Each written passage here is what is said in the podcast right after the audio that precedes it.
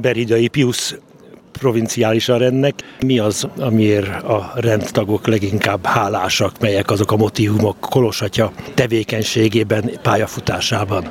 Hát először is az, hogy kisebb testvér és ez most így a szónak a legteljesebb vagy mélyebb értelmében. Kolos atya vett föl engem is a rendbe 94-ben, és az első pillanattól, vagy első találkozásból is számomra az maradt meg, hogy rendkívüli figyelemmel tud odafordulni a másik ember felé, egyszerűséggel, világossággal, alázattal, és ez a fajta emberség, azt hiszem, hogy ez így ez úgy körülbelül azt jelenti, amit kisebb testvérnek hívunk.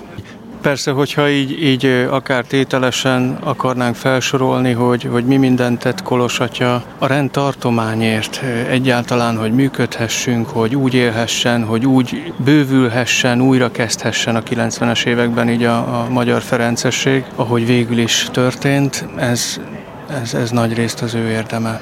Egyrészt a rendházak visszavételével, az iskoláknak a bővítésével, és az, hogy ezekben úgy is jelen volt, mint, mint aki ott helyben alakítja az életet. Tehát Gondolhatok, nem tudom, Szentendrére, a Szentendrére iskolára, de itt a budai plébániára is. Tehát, hogy valahogy tényleg így mindig ott volt, ahol élet volt, vagy pedig ahol volt, ott mindig élet lett. Ahogy a Szent Misén is így szóba került, a Kárpátaljai missziónak az indítása szintén az ő idején történt. A Szegedi rendháznak, amit talán azért érdemes kiemelni a többi visszavett rendház közül, mert ott lett növendékház, és ez mondjuk a rendtartományunk számára a nevelés szempontjából is különösen fontos volt, hogy 90 után a három magyar nyelvű provincia közös nevelést hozott létre, nagyobb létszámmal, ugye 90-es évek lendületére, ha emlékszünk, nagyon sok hivatás volt, és kellett a hely, és hogy mindez működhessen, tényleg ebben Kolosatyának nagyon nagy munkája, rengeteg fáradozása, rengeteg kilométer, szerintem rengeteg álmatlan éjszaka, amiről ritkán beszél, és persze voltak mellette olyan munkatársak is, akik ebben így tudták segíteni. Hegedűs Kolos aranymiséjét mutatta be az országúti Margit körúti Ferences templomban, és a hívek között Semjén Zsolt miniszterelnök helyettest is felfedeztem.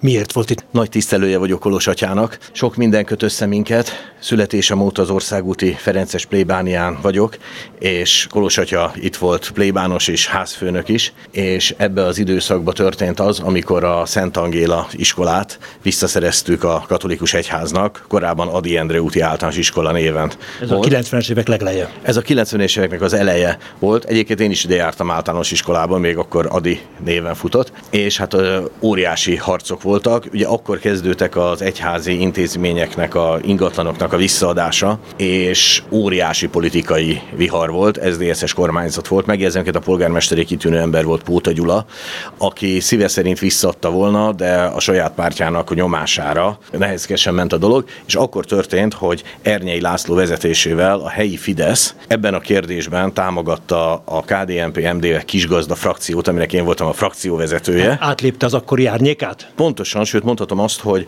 a nagy politikában is akkor kezdődött a Fidesznek a konzervatív fordulata, és e, Félix atya és Kolos atya vezetésével e, éjszakában nyúló drámai szavazáson szereztük vissza az intézményt.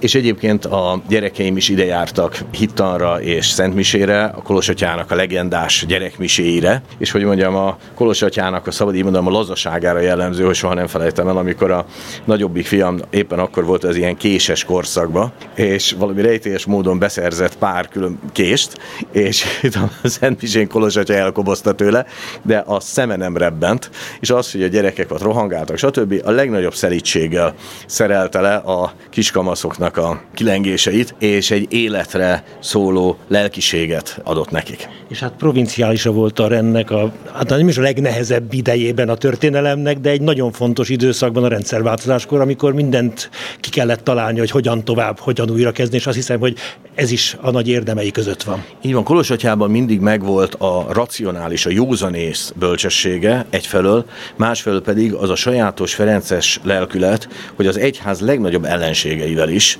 valahogy megtalálta a hangot, ha más nem azt mondta, jöjjön a rendház borospincéjébe, meghívta egy pohár borra, és tulajdonképpen még az egyház ellenfeleit is le tudta szerelni. Egy a török időben is meg tudták. Török, hát nem véletlenül hívták barátunknak, pontosan a török időkben is csak a ferencesek maradtak a törökök által megszállt területen, és még a törökök is becsülték a ferenceseknek a lelkiségét. Na itt is hasonló az iskola visszaadásnál. Volt néhány ember, aki zsigerileg ellene volt az egyházi iskolának, de Kolos atya megszelidítette úgy, hogy legalább hangosan nem tiltakoztak. Úgy mondom, egy éjszakában nyúló drámai szavazással Félix és Kolos atya vezetésével szereztük vissza a Szent Angélát, ami ma az ország egyik legjobb katolikus iskolája.